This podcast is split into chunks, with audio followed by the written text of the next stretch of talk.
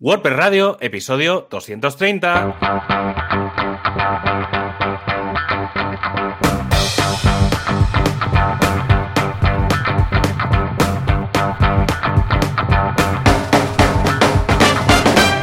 Hola a todo el mundo a un programa más de WordPress Radio, el podcast que es una versión de sí mismo aunque se guarda en un MP3 y no en un archivo de Subversion o de Git.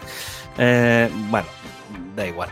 Eh, y siempre consiguiendo la mejor y última versión de nosotros, Javier Casares desde javiercasares.com y Joan Boluda desde boluda.com. Y por si alguna vez te has preguntado si WordPress es lento, la respuesta es, si lo es, dejará de serlo. ¿Qué pasa? Mm, muy bien, pinta muy bien. Si lo fuera, dejaría. Ay, ese cliffhanger ahí. Ni confirmo ni desmiento. Luego, bien. luego hablaremos un poco más, aunque ya más o menos lo dejamos entrever la, la semana pasada con el tema del, del web performance.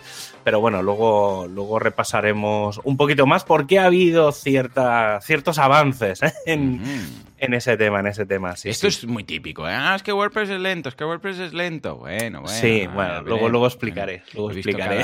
Cada, cada desgracia por ahí que no es de WordPress que también deja la Sí, correr, es ¿no? que sí, sí, bueno. sí, sí. Últimamente todo lo, todo lo que me suele llegar no suele ser la mayor parte, ¿eh? Obviamente hay monstruos que es que sí, sí. son, son engendros raros, pero, pero sí, sí, a veces llegan algunas cositas. Pero bueno, ahí está, ahí está. ¿Qué tal? ¿Cómo ha ido, cómo ha ido la semana? Pues muy bien, muy bien. Me pasé por un podcast estupendísimo el ¿Ah, otro sí? día. Sí, sí, me entrevistaron y estuve hablando de. que, acabé hablando. Es como va la cosa. ¿Cómo va la cosa? Un podcast diferente, podríamos llamarlo. Un podcast Sí, diferente. sí, sí. No hablé de nada de marketing, pero hablamos de lo viejos que estamos y los viejunos eh, unidos jamás serán vencidos y de cuando llamábamos a nuestros amigos sabiéndonos de memoria los números de teléfono de cada uno de ellos con la ruedecita esa. ¿Sabes? Ya ves, ya ves que de tanto llamar al final te salía un callo en el, en el dedo. Sí, sí, de, de cuando llegabas Sobre todo al si final te tocaba el 0 o el chocabas. 9. Ahí, bueno, claro, que, bueno. que se entonces- tiraba. host- Claro, antes como tenías, cuando como tuvieras muchos nueves en el número Bueno. de teléfono, aquello, aquello era Es igual, ya no llamabas, da igual, no llames. no llames. Cuando había un 1, un 2, un 3, era, oh, qué bien, qué Sí, eso, rápido. eso sí, pero iba muy, muy rapidito. Si le enseño a mi hijo sí. un teléfono de estos, es como si a mí me enseñaran, ¿sabes? Aquellos que se, cuelga, que se colgaban en la pared, que iban con, con algo que... Bueno, de ahí viene el nombre de colgar, porque se colgaba el auricular, que era como una especie de cacharro que tú hablabas al teléfono y luego tenías una, Ah, una especie de trompetilla que iba... o sea, Sí, el micro no estaba todo incorporado, el micro yo los, estaba yo los- en el yo esos los he llegado a más o menos ver, porque por aquí, en al- Claro, eh, sobre claro. todo, de recuerdo de pequeño, en alguna casa de pueblo y tal, Claro, pues que eso todavía, todavía cuando tenían teléfono, porque no, Claro. obviamente el teléfono no tenía todo el mundo. Pero sí, sí, pues sí, sí, el otro día Pero de ahí estuvimos- viene lo de colgar, colgar, porque se Sí, colgaba. sí, claro, pues se colgaba, se dejaba colgado el- la, bueno, auricular. ¿eh? Y claro, la gente ahora es rollo colgar, pues bueno, y si un día le pregunto a, mi- a- a- preguntarle a un nativo digital de estos, eh, que tanto nativo, que también hablamos de esto precisamente, Sí, de sí. estos nativos, a ver por qué se dice colgar, no lo va a entender, no lo va a entender. En fin, Y descolgar, de, o sea. de- claro, descolgar lo mismo, es que fíjate, no tiene sentido ahora, porque, porque seguimos diciendo Es colgar y descolgar. apretar y apretar, ¿no? Claro, El es botón. tapear. ¿Cómo se traduciría el tap? Tap. eh, Tap inglés, es- tap. Sería. Bueno, sería como pulsar, ¿no? Sí, ¿no? Pulsar. más- Bueno, pulsar y despulsar. Expulsar y, y- Hombre, despulsar. Despulsar no, porque es la misma acción. Pulsar y En pulsar. fin. Pulsar en el rojo y pulsar en el verde. Eso, Sí, sí. eso, exacto. En fin, en todo caso, aparte de esta visita que me lo pasé muy bien, deja por ahí el enlace, ah, un par de cursos en boluda.com, el de newsletters, cómo hacer newsletters, cómo hacerlo con herramientas de pago gratuitas, cómo monetizarlas, cómo, bueno, todo, Ujú. to- todo, eh, all about newsletters, ¿vale? Y luego, por otro lado, curso de intermedio, que ya hacía falta, curso intermedio de Premiere, ¿eh? que el de Premiere gustó mucho, la gente dijo, oh my god, this is uh, awesome, Eh, queremos más, queremos hacer aquí Superman, directamente una peli de Avengers. Bueno, ningún problema, pues para vosotros el curso intermedio de Premiere, o sea que echale un vistazo en boluda.com. ¿Y tú, Javi, qué? ¿Qué, Ujú. qué, qué, qué- qué Pues yo estaba con dos, Dos, tres cositas. No, no, no, bueno, no he escrito, estoy preparando material porque como ahora sale WordPress 5.9. Qué ganas, ¿eh? Le tengo ya 5.9. Pero ¿sabes por qué le tengo ganas? Especialmente por 2022. Eh, que quiero ver, a ver qué tal cuando esté acabadico.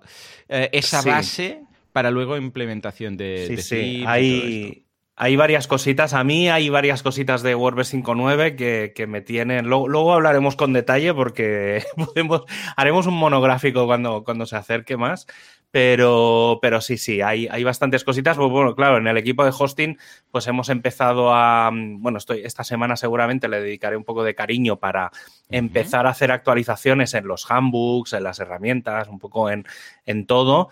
Eh, también, bueno, el otro día hice récord, no, sé si lo llegaste a leer en, en un tweet, pero estuve, hice como cinco migraciones de VPS dos o tres webs y tres podcasts, grabé tres podcasts en un día. o sea, fue como. Todo eso fue un día, ¿eh? O sea, luego la semana ha sido una, una locura en. sobre todo en migraciones y en cosas. No, sé, supongo que también de cara ahora al Black Friday y tal, pues claro, está todo el mundo poniendo al día las las webs y claro, pues todo el mundo está un poco preocupado por el tema del tráfico y tal y claro, ahora es corriendo, deprisa y corriendo, pues de un día para otro ir migrando cositas. Y luego, otra de las cosas que me hace bastante ilusión es que voy a ser parte del equipo de eh, web performance o de performance de, WordPress. Muy bien. Eh, luego, luego hablaremos por eso, por eso ese titular que has hecho. Ese eh, en, parte, por ese, el titular hoy va con doble sentido, porque va también relacionado con, el tema del día. que hablaremos de cosas de Git y cómo gestionar los proyectos de WordPress con, con Git. Pero, pero sí, sí, el tema de, web performance le, daremos un, un, pequeño repaso porque básicamente se ha probado. Entonces, claro, ahora empieza toda la historia de qué es lo que se va a hacer, cómo se va a hacer. Y bueno, y ahí estoy. Obviamente no voy a estar en el meollo, pero sí que estaré en la parte más relacionada con, con la parte de performance en hosting estupendo, muy bien. Pues a ver si se nota eh, para las próximas. A ver cuándo te hace el lead em, manager de todo de De, de, performance, uf, no, no, no, no. Yo ahí, de performance, vale, pero de una nueva versión de WordPress. Ya me imagino a, con las, a Javi con las tijeras de podar, vamos a quitar códigos. Cha, cha, cha, cha, esto sobra, cha, cha, cha, cha. Y todos, no, pues no. Una, una parte va a ir por ahí, ¿eh? Ya, luego, luego, luego, lo repasamos, luego repasamos. Va, ¿alguna cosilla más o nos vamos a la actuality? Eh, bueno, hablando de hosting. Hombre, es verdad. Primero, nuestro patrocinador.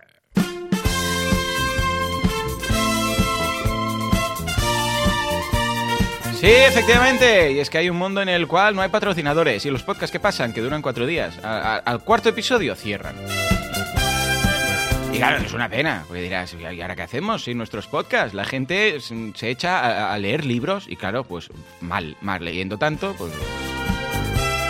Pero aquí no, aquí tenemos eh, el fantástico mundo de los patrocinios, concretamente gracias a SiteGround podemos hacer este podcast, que si no quizás lo haríamos igual, pero estaríamos pues más tristes porque habría menos dinero. En todo caso, gracias a SiteGround el hosting de los hostings, el hosting que usa Google, o ellos usan el de Google. En todo caso, SiteGround.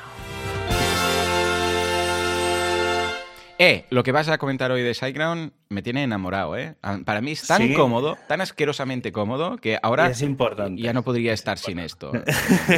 cuenta, cuenta. Pues mira, sí, si eres de los que desarrolla en su hosting y luego se lo has de pasar al cliente, Correcto. pues ahora puedes transferir de tu cuenta de SiteGround a la cuenta de un cliente con un par de clics, ¿vale? Sin necesidad de migrar el sitio. Migras directamente la cuenta o el dominio. Claro. Eh, pero no solo eso, si quieres que tu equipo tenga acceso a la configuración de uno de los sitios en los que están trabajando, pues también vas a poder hacerlo, ¿vale? Y aunque sin duda el sistema de gestión de marca blanca va a permitirte que puedas dar un panel a los clientes con tu marca y tu logo. Todo muy personalizado para trabajar correctamente y lo más cómodo con los clientes y que ellos, obviamente, pues también se sientan cómodos. Para mí es un, es un must ahora ya, porque antes era lo típico de te paso el TFTP, te digo no sé qué, el password, luego cámbialo. Yo les decía a los clientes, ahora cambia el password, ¿eh? que si pasa cualquier cosa yo no quiero tener el password, no sé qué, no sé cuántos, no lo cambiaba. bueno, un Cristo. Ahora, eh, Añadir colaborador, pum, lo añades, le llega el mail y luego tú ya Entras puedes a lo que quieras. Ah, exacto, le digo, mira, añádeme aquí y como ya tengo mi usuario, me queda ahí todo ordenadito en las webs de clientes, tengo las mías, tengo una pestañita con las mías, una con las colaborador, que soy colaborador y luego mm, los que yo he dado colaboración, eh, una gozada, o sea que echale un vistazo en siteground.es. Actualidad, presta actualidad, actualidad press, actua press, pros press, eh, actualidad, llamadle como queráis. ¿Qué pasa con Gutenberg? Una de las cosas que aún no se sabe es que esta va a ser la música que va a cargar automáticamente con 2022. Un MIDI, va a ser en formato MIDI. Uy, los MIDIs, tío. ¿Qué tiempos aquellos? ¿Qué tiempos aquellos? la página Anda sí, sonaba una musiquita de fondo. Eso ahora, ahora en teoría está prohibido, pues no se puede cargar música. Bueno, no lo he probado, pero seguramente, o sea, supongo que si bloquean los audios en los, en los vídeos, supongo que, que, debe de estar bloqueado. Ahora lo probaré. Meter un MIDI ahí, ¿cómo lo, cómo lo Un MIDI o un directamente, un WAF. Un WAF. Con un. Bueno, claro, es verdad, ¿cómo los insertábamos? Porque el tag de audio no estaba. No recuerdo. ¿Qué, no recuerdo. por JavaScript, seguramente, ¿no? Sí, quieres decir. Ostras, no, no, lo recuerdo. Yo creo un montón. O sea, cargar la música de Star Wars. y me acuerdo que yo cargaba. y, cargaba. ¿Cómo lo hacía? A ver, déjame pensar. No, no, ya, lo Un onload, onload page, algo así. Yo es que no, no, no creo que fuera con JavaScript. Yo creo que lo hacíamos de, un poco más de forma nativa. Sí, es que los MIDI se podían. Los WAF no. Los WAF y los MP3 no. Pero los MIDI creo que había una forma de meterlos de forma directa. Uf, y hace, hace, claro, es que estamos hablando de hace más de 20 años, que somos mayores. Ya ves, ya Pero bueno. Lo voy a buscar, ¿eh? Porque yo lo había hecho un montón de veces esto. Y lo había visto más. sí, no, no. Mientras, bueno, mientras tú lo buscas. ¿Por qué no cargar un WAF? Pensó alguien. ¿Por qué no cargar un WAF de 35 megas de, de fondo, no? claro, claro. lo que faltaba en los 90. y si hay algún viejuno que se acuerde, como lo hacíamos, que nos lo diga. que nos lo mande. Venga, va, Javi. Pues mira, comenzamos esta, esta semana la, información con Gutenberg 11.8. Hay que decir, voy a hacer un adelanto, que antes de explicar qué es lo que viene, que este viernes eh, va a salir, en vez de esperarse a la semana que viene, este viernes saldrá la 11.9 RC porque lo han querido adelantar hasta, mm, para, digamos, para que la semana que viene todo lo que esté en la RC se pueda llegar a incorporar en WordPress 5.9, ¿vale? Porque si se lanzase el lunes o el martes de la semana que viene, aparte de que no habría tiempo, em, tampoco sería seguro que las últimas novedades acaben entrando en el, en el editor. Pero bueno, entonces, en, la 11.8, que es lo que, digamos, tenemos ahora mismo, eh, se han incluido bastantes cosas muy, muy, muy importantes de lo que será esta nueva versión. Lo primero es el selector de patrones. ¿Vale? Bien, bien, bien, bien. Vamos bien. Ya llega, ya llega. Sí, básicamente en la versión anterior de WordPress, en paralelo se lanzó wordpress.org barra patterns, que es la sección de patrones, pero es simplemente una web. Lo mismo que tenemos el directorio de, plugins y de temas, pues salió el directorio de patrones.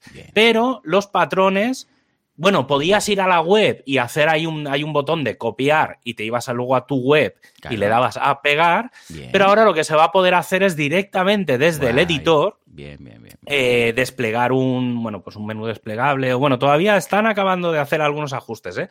Pero bueno, básicamente habrá un, lo mismo que se añade un bloque, pues podrás añadir un patrón y dirás, mira, quiero añadir una cabecera. Entonces te saldrá la lista de cabeceras y seleccionarás la que quieras, pum, pim, pam, y te aparecerá la cabecera ahí. Ya está. ¿Vale? Esto va a ser uno de los grandes, grandes, grandes pasos que vamos a ver en, la 5.9. Yo espero que en la 6 una de las cosas que se integren ya sea Openverse y entonces podremos integrar vídeos, eh, imágenes y otros elementos, audios, eh, directamente también como si fuera un directorio. Que busques gato, te salgan una especie de Giphy, pero con todo, todo open source, ¿vale? Porque al final todas las imágenes serán Creative Commons y cosas así, o sea que podremos insertar contenido que haya por internet de forma que no nos tengamos que preocupar por, por las licencias, pero eso ya llegará. Luego, otra de las cosas que, que se está continuamente mejorando, ya llevan un par de versiones de, de Gutenberg, que es el espaciado, en este caso a más bloques, ya hablamos la semana pasada de las columnas, de los botones, pues bueno, también lo que se está padding empe- y margin tendríamos ambos. Sí, Vale. incluso, incluso eh, puede ser que haya. Bueno, los bordes ya los añadieron hace también. Bueno, claro, en esta versión veremos Claro. todo eso. Claro, ¿Vale? todo. Pero lo que vamos a poder llegar a ver es eh, como alineación vertical, que era Hombre, otra cosa que no estaba. No está en Oh, todos, bien. Pero se ve que, por Anda, ejemplo. que no nos ha dado por ahí la alineación vertical Sí, sí. cuando, cuando programamos en HTML. Que el Baline, Sí, el no sé qué, V El-. V-Align. V-Align, Sí, que nunca iba, que nunca, Nunca funcionaba. iba, nunca funcionaba. Sí, era una de estas cosas. Vale, luego otra de las cosas bastante interesantes es, eh, bueno, como también hablamos, va a salir el bloque de navegación, no va a salir Ah. la pantalla de los menús, pero sí el bloque de menús. Y una de las cosas que se ha preparado es que eh, puedas activar o no la opción de menú hamburguesa. ¿Vale? Que son eso de las tres rayitas. Oh. ¿Vale? Entonces, de esa forma tú le podrás decir eh, cuando Si no. quieras, digamos, con Vale. una opción. Entonces, como tú desde el editor puedes decirle previsualizar o visualizar con, con los tres tamaños, digamos, con el de móvil, tablet y, y pantalla grande. Eh, y entonces le podrás, digamos, pseudo configurar por ahí. eh, pues en qué casos quieres, ¿vale? Porque hay veces que un Que menú no es quieres, dos opciones. Claro, eso es lo dices, "Bueno, fatal. Es que Eso es lo fatal. Sí, sí. Claro, y entonces pues esa opción va a estar. Y la última, que esta Hmm. me parece muy, muy, muy interesante. Bueno, llevamos también bastante tiempo hablando del theme.json, que es el, el ficherito que va a venir ahora con todos los temas de bloques. Sí, y que correcto. básicamente es un concepto del antiguo style.css Correcto. que queda pseudo obsoleto. Queda pseudo obsoleto en algunas partes, ¿vale? Pero no en, no en todo. Y entonces, una de las cosas que se ha decidido antiguamente, o bueno, hasta ahora, en un tema clásico, cuando querías hacer un tema hijo, tenías que copiar el CSS prácticamente, bueno, entero Todo, y tú casi, modificabas. casi, sí. En este caso, ¿qué, qué es lo que se ha hecho? Lo que se ha decidido es que tú copies el theme.json, elimines lo que no quieras cambiar y modifiques solo lo que quieras cambiar. De esa Vale. forma, el tema sería que cuando tú te encuentras, digamos, el theme.json del tema hijo, en ese caso, eh, pues por ejemplo, dices, mira, he cambiado eh, la fuente original, que era Times New Roman, Ujú. por Arial, ¿vale? Muy bien. Vaya- cambio, ¿no? Sí, sí. Entonces, eh, en el theme.json Ujú. nuevo, tú añadirías, pues, tipografía Arial. Vale. Pero el resto de cosas, por ejemplo, los colores y demás, los vas a dejar igual. Por lo tanto, perfecto. eso no lo no hace falta que lo copies, directamente lo eliminas. Vale. Entonces, el sistema cogerá eh, la De- fuente, que es lo que se sobrescribe, cogerá del tema hijo, Vale. y todo lo que no se sobrescriba lo cogerá del tema padre. Vale, perfecto. ¿Vale? Entonces, eso va a simplificar, sobre todo, Hombre, para mí hay un tema que es la posibilidad de cagarla, Claro. porque es que habían, a veces copiabas, no sé qué, y eso también va a dar mucho pie a que cuando hay temas hijos, em, normalmente si tenías que cambiar alguna cosa porque había aparecido una actualización en el tema padre y tal, era bastante dramático, Sí, porque claro, tenías que buscar con esto es bastante más sencillo porque solo modificas lo que quieres modificar. Entonces es bastante, mm, bastante importante. Estoy Es echando un cositas. vistazo al theme JSON de 2020-12 y sí, sí, está muy bien ordenadito. Claro, no sé si todo el mundo Sí. lo ordenará tanto, pero claro, más incluso que el CSS, para entendernos, ¿no? Sí, Porque sí, está ahí, se ve versión. Claro, supongo que la versión también debe ser importante, marcarla ahí, Mm. para que el caché pille... Bueno, no sé si se va a cachear. ¿Esto se va a cachear? ¿Qué va a pasar con esto? En principio, ah, bueno, en principio, a ver, el sistema lo leerá, eh, es- pues, se puede cachear, no hay problema. Lo que pasa es que lo cacheará como es un fichero mm, de sistema, digamos, Sí. que no se cargará en, el, En el digamos, navegador. se, se leerá vía En PHP. server, claro. Entonces, claro, el tema es que seguramente afectará la caché del opcaché, Claro, pero no debería de afectar Mm. El resto de cachés. Pero al a lo ver mejor aquí la de una versión, igual, porque se marca version, entonces igual simplemente cambiando ahí uno, ahora eh, 1.1, pues ya interpreta, ojo que es otro, Sí, y recárgalo y no uses nada. Y lo veo muy bien. Slack, names, sí, sí, lo veo súper bien ordenado. Es muy interesante. Todo indentado.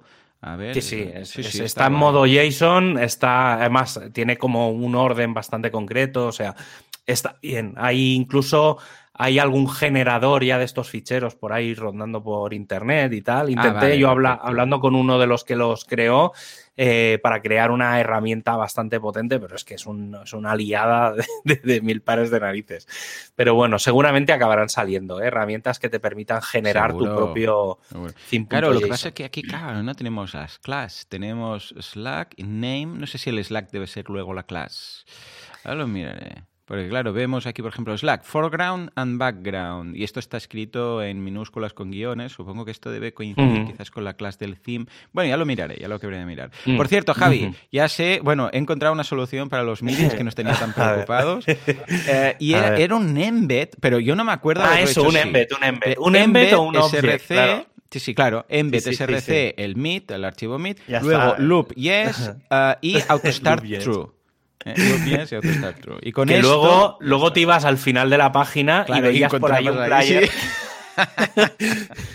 o, o- o lo tenías que ocultar por ahí, rollo, ¿sabes? Sí, con sí. CSS, en display none. Bueno, no CSS cuando vea. había, porque yo, yo he llegado a ver embeds cuando no había CSS. O sea, un sí, sí. embed style eh, hidden. Ah, sí, hidden true. Calla, calla, lo he encontrado. Claro, sí, sí. hidden true. Hidden igual a true. Embed Claro. y al final de la página, pues ahí todas las músicas. Sí, sí, se veía. Entonces, cuando sonaba música, te ibas al final, que era donde veías y le Qué dabas bueno. al parar y ya está. Ya está.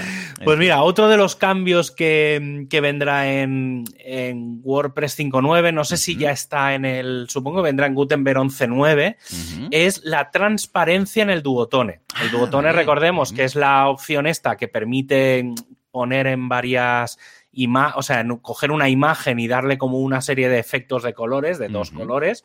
El Eh, alfa pues toda la una de las cosas, sí, sí, Eh, pues una de las cosas que se ha empezado a plantear y hay, está mergeado, o sea, está ya, ya preparado para que salga, lo que supongo que saldrá en modo beta, que es eso, es permitir la transparencia en imágenes. Yo he visto en el, lo dejaré, bueno, cuando deje las notas del, del programa, eh, hay una imagen, la, una de las últimas imágenes que aparece, porque he dejado el enlace al, a GitHub, eh, aparecen como dos imágenes, una para que os hagáis un poco la idea de lo que se puede llegar a hacer. ¿eh? Eh, imaginaos una foto como de, de un bosque, ¿vale? Y luego otra foto con el fondo negro que sale como una paloma de color blanco. ¿vale? Pues lo que han hecho es superponer las dos imágenes, la queda paloma blanca, marcarla como transparente y entonces, claro, sale eh, el bosque, digamos, dentro de la forma de la paloma, porque Correcto, están las dos imágenes superpuestas y la verdad es que mola, o sea, si eso se puede llegar a hacer, va a haber muchas cosas de edición de imagen que nos las vamos Claro, a poder todo lo que hacemos saltar y ahora con hacerlas- Photoshop o Pixelmat o lo que sea, pues ya no hará falta. Claro. Sí. Y luego otra de las cosas que, que saldrá esta semana, si no ha salido ya, porque no, no tenía muy claro si saldría el 2 o el 3 de noviembre, es eh, WordPress 5.8.2, ¿vale? Que es la Anda. versión menor, digamos, de la versión actual que tenemos. Sobre todo hay un grandísimo cambio que se tenía que haber hecho antes, pero no sé por qué no se ha hecho, Mm. que es la eliminación del, de uno de los certificados de los Let's Encrypt, ¿vale?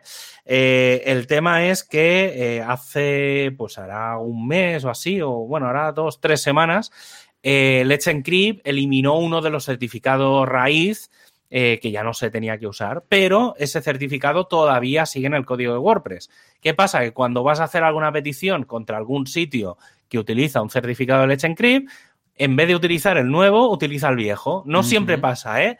Pero, mm, pero bueno, entonces como esto ya está obsoleto y tal, pues digamos que es una gran, una de las grandes actualizaciones que va a venir. Esto obviamente hay que quitarlo de todas las versiones de WordPress en las que esté, porque es una cosa que ya Claro. está completamente obsoleta. Y luego, a nivel general, a nivel de comunidad, es bastante, bueno, es como un detalle. Que es que se ha hecho la petición para cambiar todos los, los, representantes de equipo, ¿vale? O sea, normalmente a finales de cada ah, año eh, se pide a los, a los diferentes equipos de WordPress, pues que los, los representantes, los team reps, eh, bueno, se hagan nuevas votaciones, ¿vale? Por ejemplo, a, mí en mi caso, que es el que me toca, yo este año soy team rep del equipo de hosting. Eh, no sé si se presentará alguien más o no este año para poder cambiar o si te querrá seguir todo el mundo no, pero bueno, ahí estamos. Y luego, como gran noticia, digamos, de mm. esta semana, gran noticia, a ver, digamos, interna, seguramente de cara a la comunidad, para el usuario final, pues le dará un poco más igual, aunque indirectamente no le debería de dar, que es que se ha aprobado el equipo de Web Performance. Bien, performance. bien, bien. Vale, entonces, de ahí este cliffhanger, de ahí cliffhanger. Sí, sí, esa, esa, pequeña presentación de antes. Eh, entonces, el equipo de, de Performance, bueno, eh, va a estar liderado por cuatro o cinco personas. Es un equipo eh, hiper multidisciplinar. Básicamente está formado por 20 grupos de trabajo.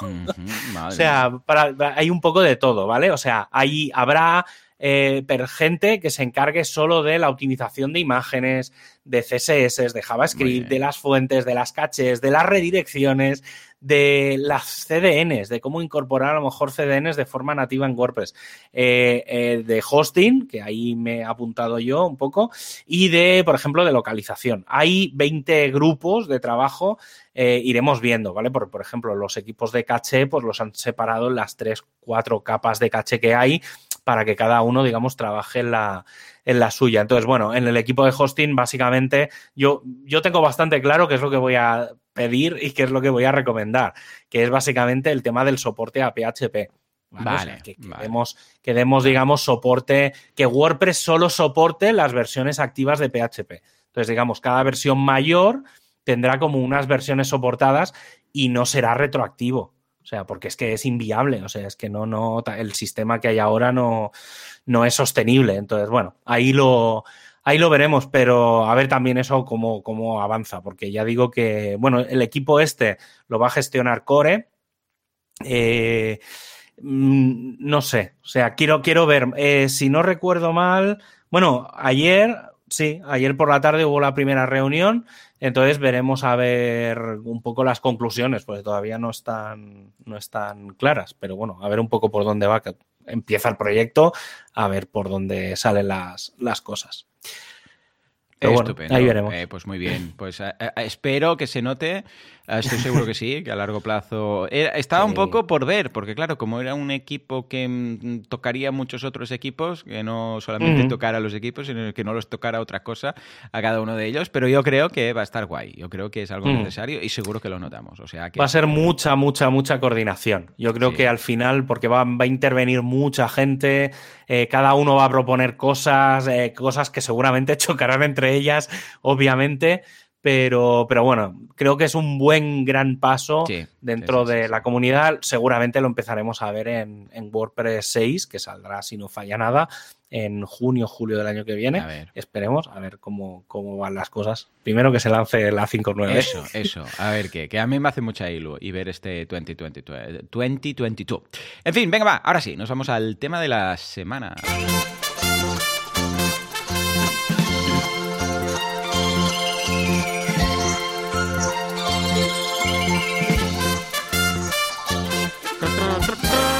Venga, va. Nos vamos a mantener nuestro WordPress con Git. Madre mía de Dios. Sí, bueno, sí, sí y no. hoy, hoy va a ser, hoy va a ser uno de esos, de esos programas en los que voy a recibir, voy a recibir tortas por un lado y por el otro. O sea, va a ser como.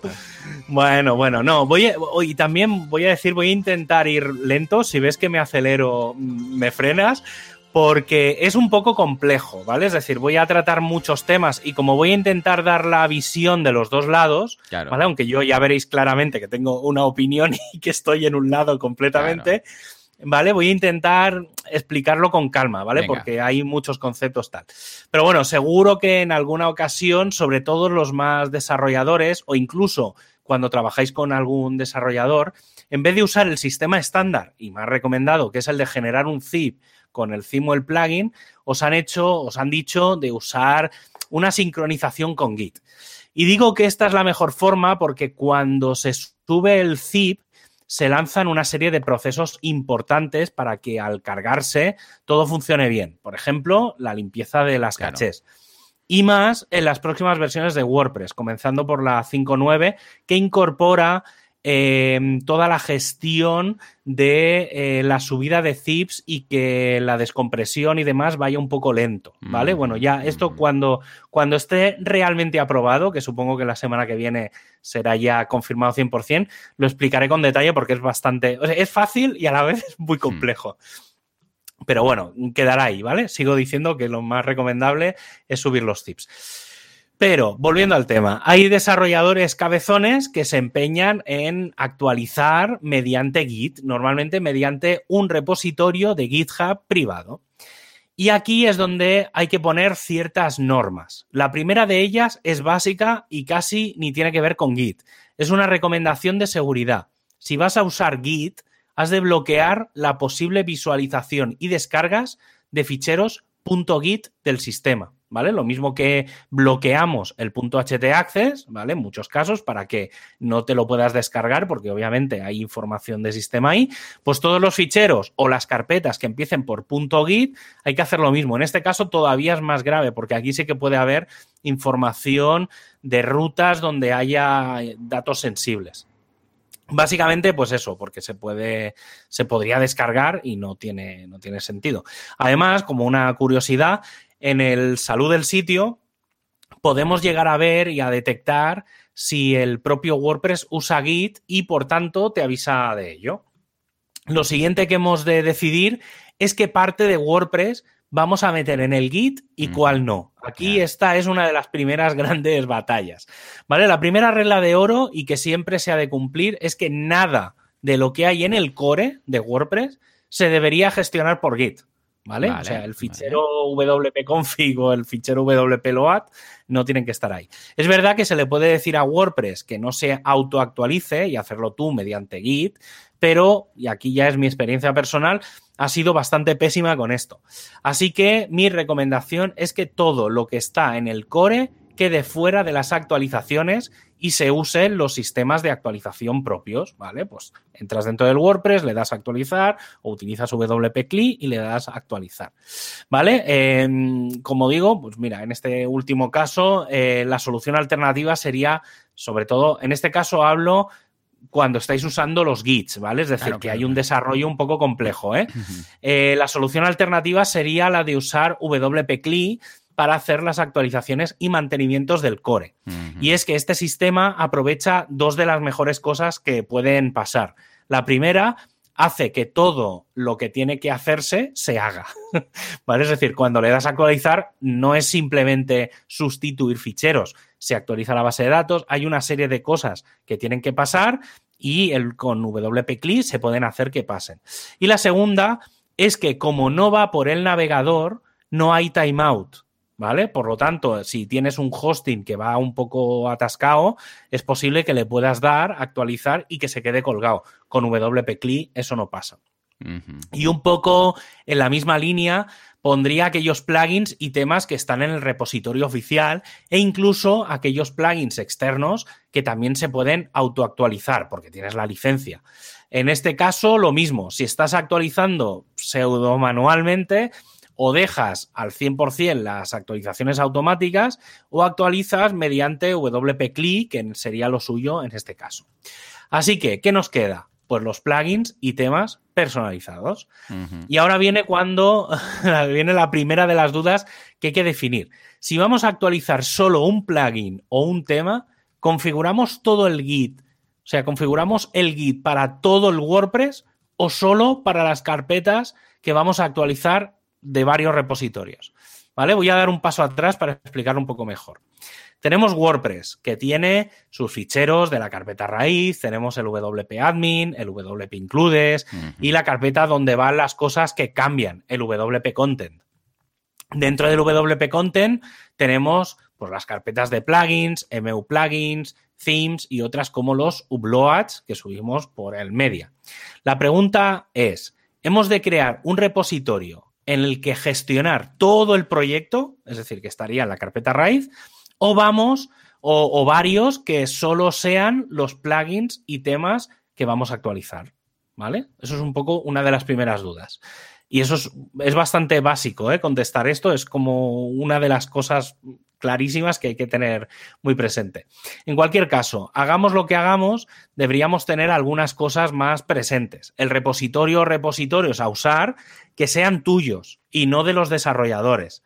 Les puedes dar permisos para que sean tuyos, bueno, que sean tuyos, eh, eso, le das permisos de acceso y ya está, pueden trabajar, para que si en un futuro has de hacer cambios de equipos, no tengas que estar haciendo cambios en las configuraciones. ¿vale? No es tanto quién es el propietario del repositorio, que eso en el fondo da un poco igual, ¿vale? No es que de 100% igual, pero bueno, da un poco igual, sino que, claro, una vez está configurado en el servidor, si cambia, eh, tienes que hacer cambios en las configuraciones y ahí es donde realmente está el problema. Como decía, en general van a ser repositorios privados, así que hay que configurar bien las claves públicas en el servidor. Estas claves que sean tuyas y estén bajo tu control para que si el desarrollo cambia de manos, las actualizaciones sigan funcionando. Y como último detalle importante, hay que vigilar que al hacer todas estas configuraciones se ejecutan, se ejecuten todas con el usuario del sistema del sitio web. Porque si no, después hay problemas con los permisos de los ficheros. Eso que suele pasar de que intentas editar algo, subir un fichero por FTP o cualquier cosa y eh, pues no se puede editar. Y tampoco podría llegar a pasar que no se guarden las copias de seguridad, ¿vale? O sea, no debería de pasar, pero como los permisos cambian, pues podría llegar a, pasarse. Entonces es muy importante que si, por ejemplo, tú cuando entras por FTP te dan el usuario Javier, pues que el, todo lo que se guarde con el Git se guarde con el usuario Javier, no se guarde con Mm, Nginx, Apache o cosas de estas raras del sistema. ¿Vale? Y que no se me olvide. Es muy probable que cuando alguien haga un commit mediante Git no se vean los cambios. ¿Vale? Y esto es otra de las cosas que no. ¿Vale? La mayoría de sitios con PHP utilizan una capa de caché de código. En el caso de PHP, pues suele ser el opcaché o, algún otro similar, que hace que se caché el código fuente. Como Git hace los mm, cambios y no avisa a WordPress ni a PHP, el código viejo se sigue ejecutando y hasta que no pasa un rato, ¿vale? Normalmente unos 10 minutos, 6, 10 minutos, no se verá. Lo que suele hacer que el CSS y el JavaScript desmonte la web, hmm. ¿vale? Por eso en producción no es nada recomendable eh, usarlo. Entonces, Joan, seguro que te estás, estás pensando eh, que usar Git es un poco rollo si hay tantos problemas, ¿verdad? Claro. Eh, pues vamos... Usar Git es un poco rollo si hay tantos problemas. Vale, pues vamos a situar a la gente un poco más, ¿vale? Un poco más, vamos a llevarlo al terreno final. Como decía al principio, lo mejor para WordPress es usar el sistema que trae de serie. Por lo tanto, deberíamos plantear un escenario un poco mejor. Si queremos usar Git, usémoslo solo en desarrollo, ¿vale? Digamos, tenemos dos webs, mm. tenemos la web en producción y una web en desarrollo, que puede estar en local, en remoto, da igual un poco. ¿Vale? Es verdad que el hecho de poder hacer todos los cambios por Git, que se actualice el código en la web y que se pueda validar eh, sin tener que subir o modificar ficheros, es muy buena idea pero es buena idea solo en desarrollo.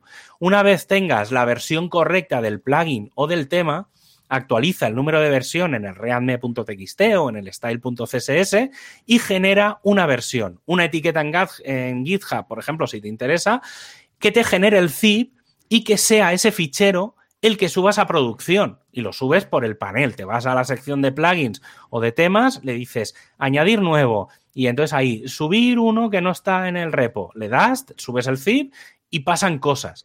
¿Por qué? Primero por otra cosa, que es que no vamos a estar haciendo 10 versiones en 4 horas. O sea, cuando desarrollas, desarrollas y cuando tienes una versión estable, generas un fichero zip. Em, trabajamos en desarrollo o en local y cuando tenemos versiones estables, es cuando generamos la versión del fichero zip, ¿vale? Como haría cualquier otro plugin. No hay ninguna diferencia entre tu desarrollador y cualquier desarrollador de otra cosa, ¿vale? O sea, ese es un poco lo que, lo que quiero que, quede bastante claro. Si queremos hacerlo ya de un modo profesional, lo que podemos plantear es instalar en ese plugin o en ese tema un sistema de actualización mediante Git y que use el sistema de actualización del propio WordPress, que es lo que utilizan muchos, eh, muchos plugins, eh, por ejemplo, premium, ¿vale? Que tú compras, eh, tienes la licencia, entonces dentro del plugin, el plugin no está en el repo, pero se puede autoactualizar. Pues esto, hay códigos por ahí, por Git, gratis, o hay un montón, en el que puedes hacer esto con tu plugin, ¿vale? O sea que podría ser otra opción. Entonces, cuando hay una actualización dentro del Git, automáticamente se actualiza sin tener que subirlo por el panel. y aún así, si todavía queremos plantear la actualización en producción mediante Git, hay que montar un sistema de cambios para que cada vez que haya una actualización, ¿vale? Se lance una especie de WP, caché flush, ¿vale? Del WP CLI para que se limpie la caché y así, de forma inmediata, tener a disposición de todos los usuarios la versión definitiva. En cualquier caso, si eres un desarrollador de esos a los que les gusta mucho las moderneces, piensa si estás haciendo un uso correcto de la herramienta cuando hablamos de WordPress, porque probablemente no lo estés haciendo. Efectivamente, sí, señor. No, no, es un clásico. Yo, lo recomiendo mucho, especialmente para lo que dices tú, para staging. Bueno, para staging o para webs que no estén ya propiamente en producción, ¿no? Porque hay súper cómodo en ese sentido. Pero claro, para web en producción, casi que quizás lo que decías tú, usar directamente lo que viene nativo, ¿no? Sí, sobre todo es por eso, porque mm, al final, a ver, no, no, o sea, un plugin, hay dos formas de actualizar un plugin, y cuando digo plugin digo tema, ¿eh? Es, mm, bueno, hay tres. Está el repo, ¿vale? Entonces, como está en el repo oficial, pues obviamente cuando hay una versión nueva, WordPress ya está de forma nativa, detecta que hay una versión nueva y te dice, ¿quieres actualizar este plugin? Y si lo tienes las autoactualizaciones, pues directamente te lo actualiza. Los plugins premium pues funcionan más o menos igual. La gran diferencia es que no es un repo, o sea, no es en el repo oficial, sino que es en un repo externo y el funcionamiento es el mismo. La única cosa es que tienes que activar un algo que, que, active, digamos, esas actualizaciones automáticas, pero que en vez de buscarlo en el repo oficial, lo vaya a buscar a un repo externo. Esto normalmente es para un plugin que no es privado.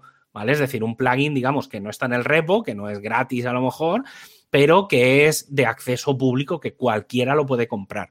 Y luego estaría el tercer nivel, que es el que, un poco el que estábamos hablando, que es mi desarrollador me ha hecho un plugin que solo voy a usar yo, o me ha hecho un tema que es mi tema para mí mismo.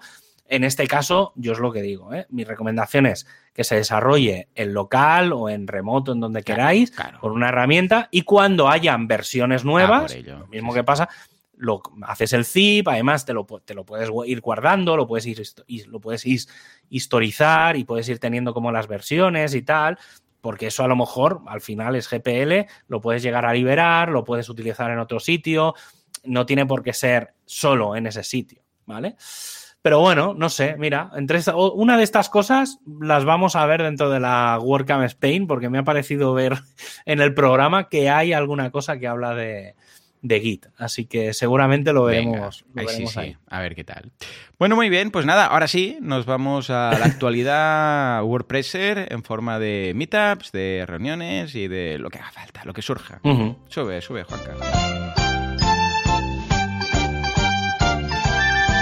WordPressers unidos jamás serán vencidos, todos juntos, en unión, hasta darnos el morrón a través de WordCamp, a través de Meetup y a través de cualquier excusa que sirva para juntarnos y tomarnos unas birras digo yo que no para. Venga, a ver, vamos a hacer un poco de.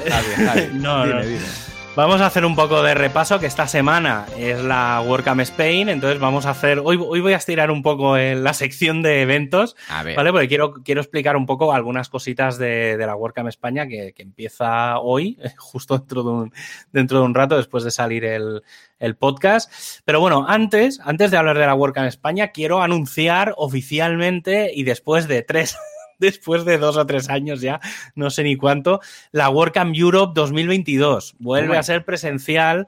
Eh, y volverá a ser en el mismo sitio que en teoría tenía que haber sido ah, hace dos años. Mola, mola, mola, mola. claro, claro. El tema es que em, hace dos años, justo antes de, de que nos encerrasen a todos en casa, bueno, hace dos años, ¿no? Hace un año y medio. Pero, bueno, claro, cuando sea, no, es que claro, cuando sea la WordCamp Europe sí que serán entonces dos, años, ¿vale? Porque iba a ser la WordCamp Europe 2020 que iba a ser en, Porto, en Portugal.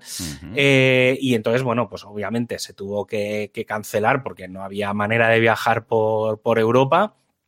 Y la del año pasado, pues también, al final se, se canceló porque pues las condiciones, bueno, la, la, del año pasado no, la de este año, ¿vale? La de este, digamos, la de este mes de junio, julio, eh, pues también se tuvo que cancelar, pues porque, porque obviamente pues tampoco estaban las cosas para, para el tema. Sí que empezaba a haber vacunación, pero no la suficiente como para que todo el mundo pudiera ir. Aparte, también no nos engañemos, la gente que en general va a una WordCamp así es gente joven y justo precisamente era gente que no estaba vacunada. Entonces, claro, era un poco problemático todo. Entonces, como más o menos ya se ve un poco la luz al final del túnel, aunque habría que pedir que la pagasen, tal y como están los, los precios últimamente. Em, de cara a junio, del 2 al 4 de junio de 2022, pues va a estar la WordCamp Europe y se va a hacer presencial en Oporto. Eh, si no falla nada, yo estaré ahí, eh, básicamente porque tengo ganas de, ver a bastante gente que tengo, tengo pendiente, porque justo iba a ir hace dos años o hace un año y medio y no, no pude. Y nada, bueno, simplemente que lo sepáis. No sé, creo que todavía no están las entradas eh, disponibles. Eh, pero bueno, podéis entrar en euro.workcamp.org y empezar a ver un poco pues cómo está el patio. Os apuntáis a la newsletter y que os vayan avisando de, todas las novedades. Vale. Y ahora sí, vamos a hablar de la WordCamp España, que es la que estamos viviendo estos días. Eh, es del 3 al 6 de noviembre, o sea que empieza hoy miércoles y acaba el próximo sábado y tenéis toda la información en spain.workcamp.org. Entonces sí que me gustaría, no voy a entrar en detalle en el programa, porque obviamente no voy a repasar todas las charlas, porque nos podríamos tirar aquí un montón de rato, pero sí que me gustaría un poco hacer más o menos horarios o un poco el planteamiento que hay.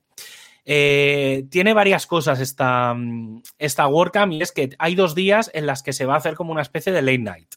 ¿Vale? Eh, con entrevistas, con, bueno, una serie de cosas, tampoco voy a, no quiero, no quiero adelantar nada.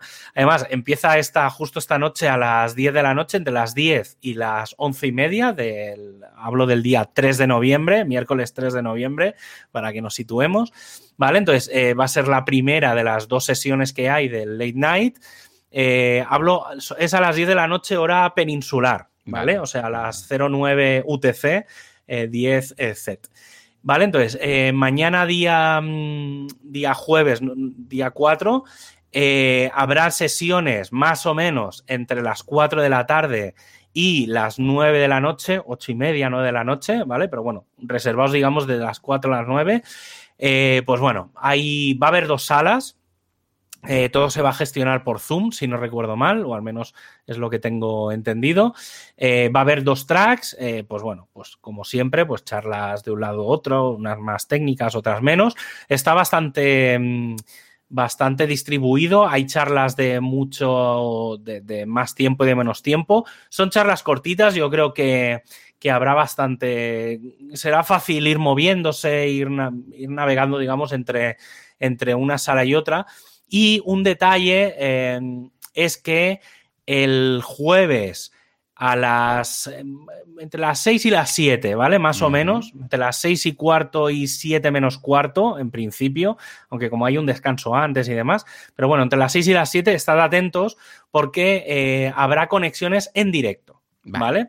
Eh, en directo porque una de las cosas que se va a hacer es eh, meetups presenciales, ¿vale? Entonces, en paralelo a que se esté haciendo la WordCamp online en determinadas comunidades, por ahora, ahora mismo las que tengo apuntadas, es posible que se apunte alguna, mm. pero en WordPress Granada, WordPress Sevilla, WordPress Zaragoza, WordPress Griñón y WordPress Bilbao han quedado, han quedado, pues bueno, como una meetup eh, para hacer como la WordCamp online. O sea, la WordCamp presencial online, ¿vale? No sé, es una cosa que es un, poco raro. Entonces, básicamente lo que va a hacer es quedar gente, pues en modo mita, pues, eh, pues bueno, pues si alguien tiene dudas o tal, pues siempre va a haber gente allí que pueda resolverlas. Y entonces, entre las 6 y las 7, pues habrá conexiones en directo, pues, pues vía webcam, vía Zoom, vía como sea, eh, con las diferentes comunidades, pues bueno, para ver un poco cómo se, cómo se está viviendo la parte online en modo presencial, ¿vale? Mm. Yo creo que va a estar bastante divertido. Yo estaré en la en WordPress Granada, ¿vale? Que hemos quedado para, básicamente, para irnos de tapas vale, no vamos a engañar a nadie. O sea, vamos, vamos, hemos quedado de tapeo, sí, quedaremos en, en, un bar que nos han dejado una sala bastante grande, aunque digamos estaremos pocas personas, eh, pero bueno, la idea es estar allí un poco picando, pues hablando, un poco como la meetup que hicimos hace un par de semanas, que fue como la primera después de mm, después de todo este tiempo, pues bueno, va a ser un poco eso. Entonces, bueno, pues estaremos por allí toda la tarde. Supongo que haremos, estaremos viendo, pero bueno, yo, por ejemplo, en paralelo, pues aprovecharé eh, pues para adelantar temas del equipo de, de, hosting. No sé, ¿sabes? Encontrar un hueco, pues para, para, aparte de encontrarte con gente, pues para hacer un poco, no digo un contributor, porque no, eso será el sábado, pero, pero bueno, ya que estás ahí, que tienes un rato de WordPress reservado, pues aprovechar y pues también pues comentar con gente, a veces que tienes dudas de, de cómo documentar algo, pues eh, preguntar, no sé, siempre va a ser un, un momento bastante interesante. Nosotros en, en, Granada creo que hemos quedado entre las 4 y las 9 de la tarde. ¿Vale? O sea que nos vamos, literalmente vamos a echar la tarde del jueves eh, por allí. Entonces, quien quiera pasarse, pues bueno, que mire dentro de, de mita.com, pues eso, en Granada, Sevilla, Zaragoza Griñón y Bilbao son los que se han apuntado. Eh, me ha parecido ver algún otro de Madrid y demás. Ir mirando, ¿vale? O sea, mirad en vuestras comunidades locales de Meetup y, y, si hay alguna, pues que tiene eso, que pondrá WordCamp España online presencial, no sé qué, ¿vale? Pues os apuntáis y vais y veis gente y un poco tal. Y, eh, y, luego, bueno, ya cambiando un poco de. Ah, bueno, no, sigo, espera, que sigo, sigo repasando eso. Digamos, el jueves he dicho que será de, mm, de 4 de la tarde a 9 de la noche. Uh -huh. El viernes pasa un poco lo mismo, las charlas serán en dos tracks y será de 4 de la tarde también más o menos hasta las 8 y media, 9 de la noche, ¿vale? Luego supongo que se quedarán los canales abiertos ahí, empezará a haber un poco de, de cachondeíto, ¿vale? Entonces, bueno, lo mismo, dos tracks con un, descan con un par de descansos, charlas cortitas de entre 15 y 30 minutos, o sea, para que sea bastante liviano. Eh, hay charlas de todo tipo, ya digo, yo tengo algunas ya aquí apuntadas que, que quiero, que quiero asistir o quiero ver, quiero escuchar a los ponentes. Y luego el mismo viernes por la noche, también en la misma hora del de del miércoles, de 10 de la noche a 11 y media, ¿vale? Como digo, horario peninsular, eh, tendremos, digamos, la segunda parte del late night, ¿vale? O sea, está como dividido en dos días y básicamente, pues eso, serán pues un poco entrevistas, presentaciones, un poco ver un poco cómo es el mundillo y tal. Y luego ya el sábado, de 10 de la mañana a 2 de la tarde, tendremos el Contributor Day, ¿vale? Un día de la comunidad en la que, pues bueno, pues quien quiera asistir, aprender un poco pues a cómo funciona cómo funciona todo, el tema de traducciones, cómo participar en los diferentes equipos. Eh, yo estaré por ahí, supongo, tengo que preparar un podcast antes, pero supongo que madrugaré un poco el sábado, prepararé el podcast y cuando acabe a las 10 me, me, meteré en el Contributor Day. Y bueno, como estaré, como ya os digo, como estoy preparando material tanto para, mm, tanto para el tema del equipo de hosting como para el tema de performance, si alguien está interesado en entender un poco, en participar en el equipo de performance, que me busque y hablamos, ¿vale? No solo por la parte de hosting, porque ya digo, ¿eh? yo voy a estar un poco, no, no voy a estar liderando el equipo de performance a nivel global, pero sí que voy a intentar estar metido en el ajo lo máximo posible. Entonces, eh, si alguien quiere, porque como todo este equipo se gestiona en, en inglés, pues si alguien no se ve cómodo con el yeah, tema del inglés, yeah. pero quiere participar, pues que me contacte y hago yo un poco de, repaso. Yo ya tengo algunos tickets que hay que revisar, o sea, hacen falta gente de todo, mucho desarrollador, ¿eh? sí que es verdad que hace falta que desarrolle, pero si alguien está muy metido en el tema de web performance, tanto de CSS, de JavaScript, cómo optimizar cosas, hay un montón de tickets de cositas ya concretas que se pueden mejorar. Por ejemplo, gente que sepa mucho de SQL. ¿Vale? Porque, claro, optimizar todo el tema de consultas. O no sé, es que hay mil cosas. O cómo optimizar imágenes. Eh, cómo, por ejemplo, alguien que haya desarrollado algún plugin de CDN y que quiera integrar las CDNs dentro del core. Pues todo ese tipo de cosas, todo lo que tiene que ver con mejorar WordPress a nivel de rendimiento, de que vaya todo mejor, eh, que me contacte, que me busque, ya sea en el contributor de o en cualquier otro momento, eh, que me mande un mail y, y, un poco oriento, ¿vale? Porque ya digo, yo también estoy empezando a entender cómo va a ir todo, porque es bastante complejo, pero, pero bueno, va a estar, creo que va a estar bastante, bastante entretenido ese equipito. ¿Vale? Aparte, yo creo que vamos a aprender tanto, o sea, en ese equipo vamos a ver tantas cosas, vamos a ver tantas actualizaciones de detallitos y tal, que ya no solo eh, para aplicar directamente en WordPress, sino que es que podremos aplicarlo en cualquier otro proyecto, ¿vale? O sea que, que puede estar bastante, bastante, bastante bien. Y nada, y aunque GitHub no dé soporte a podcast, al menos por ahora, recuerda que puedes conseguir todo el histórico de programas, ¿vale? Todo el histórico, ¿eh?